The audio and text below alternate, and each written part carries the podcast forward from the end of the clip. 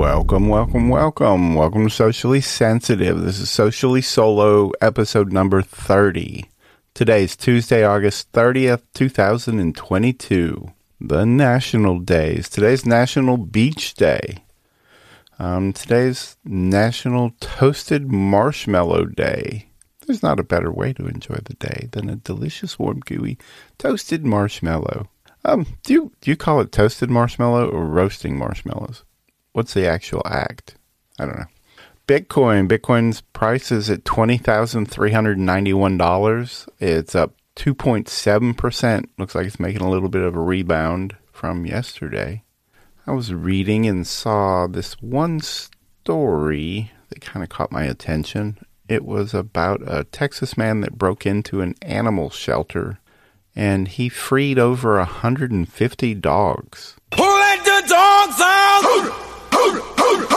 Says that he climbed uh, climbed over a fence that was surrounded the uh, Abilene. Um, it's the Taylor County Animal Services on Friday, and uh, according to the uh, Facebook post from the police department, it said the man entered the the shelter through the roof and uh, opened um, a lot of the cages.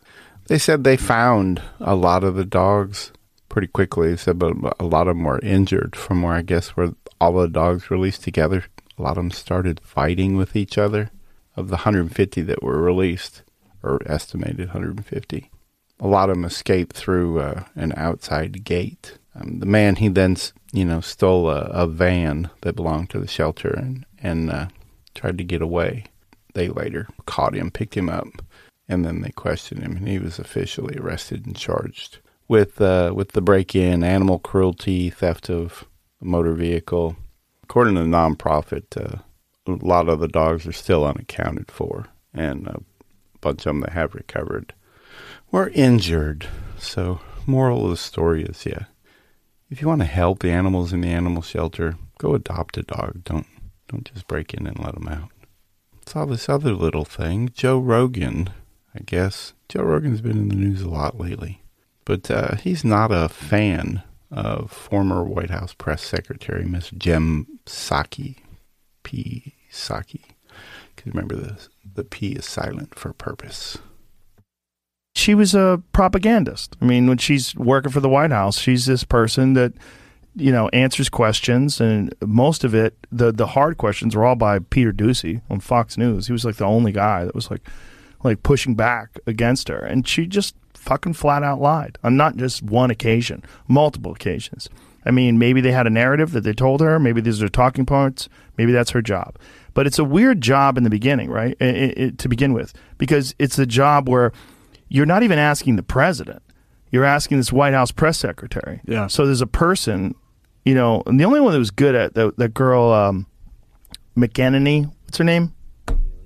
Kayleigh McEnany, the one who worked for Trump. That lady was a fucking assassin that lady had like binders with like footnotes and anyone would say some shit. That's interesting because actually CNN said this and then she would like quote it back to them and stuff it in their face. That lady's the best ever at that job. She's the fucking Michael Jordan of White House press secretaries. She's a fucking wizard. Yeah, it doesn't sound like he's a huge fan of Miss Psaki.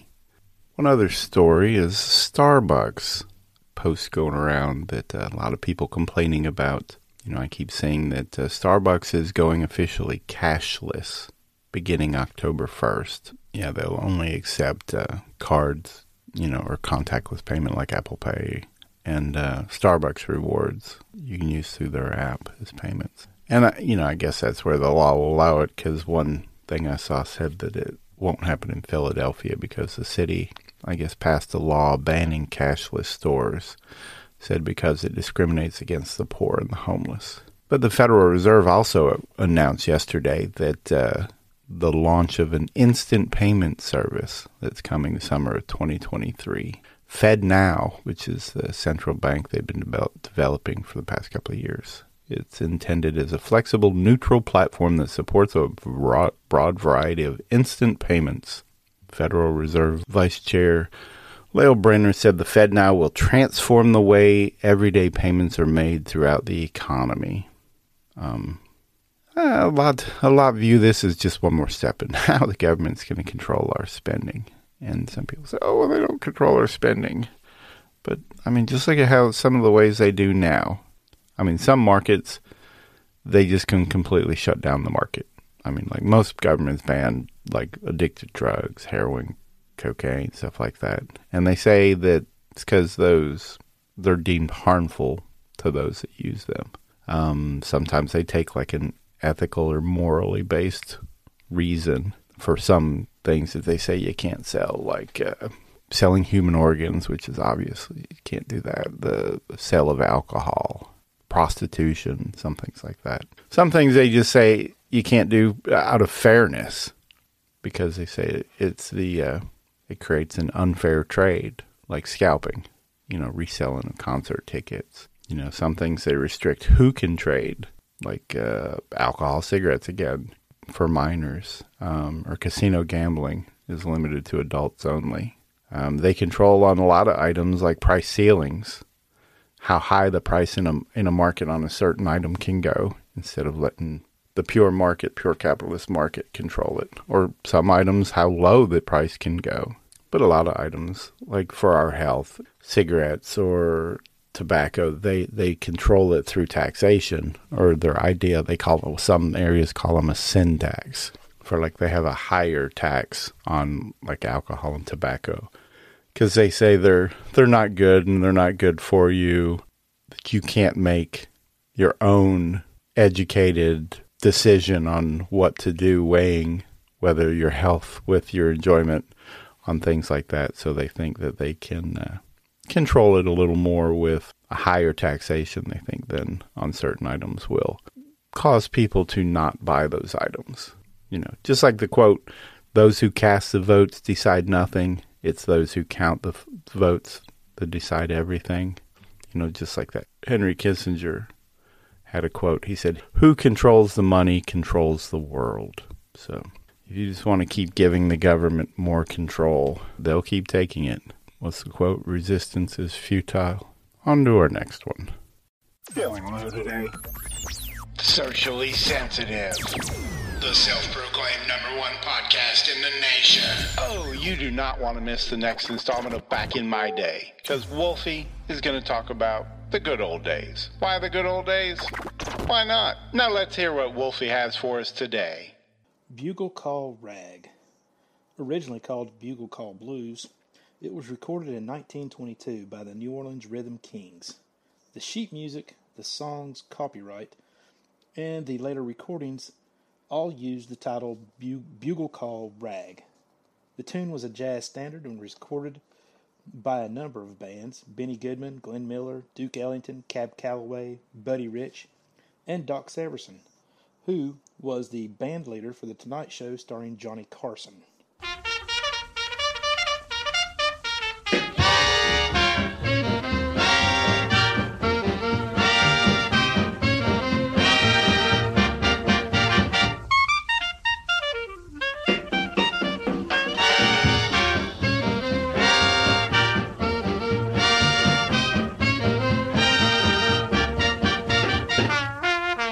Song became so popular that it transitioned from jazz to bluegrass, being recorded by Bill Monroe and Flatt and Scruggs. Russ Carson's version came to my attention a few days ago, so if you like the jazz version, here is the bluegrass version to expand your musical horizon.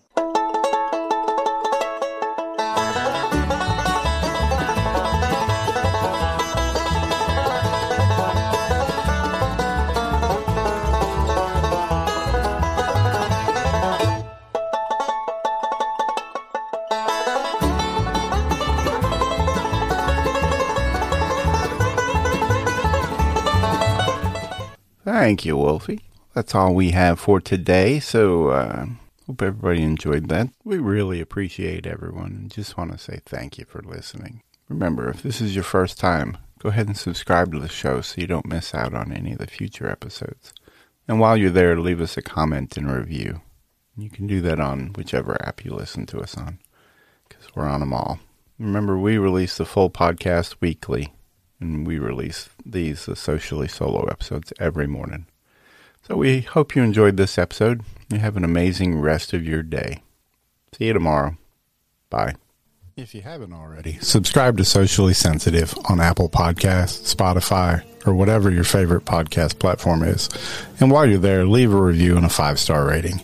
You can also find us on Facebook, TikTok, Twitter, and all social media platforms by searching the tag at Socially Sensitive. Also, check out our website, sociallysensitive.com, and grab some officially licensed products.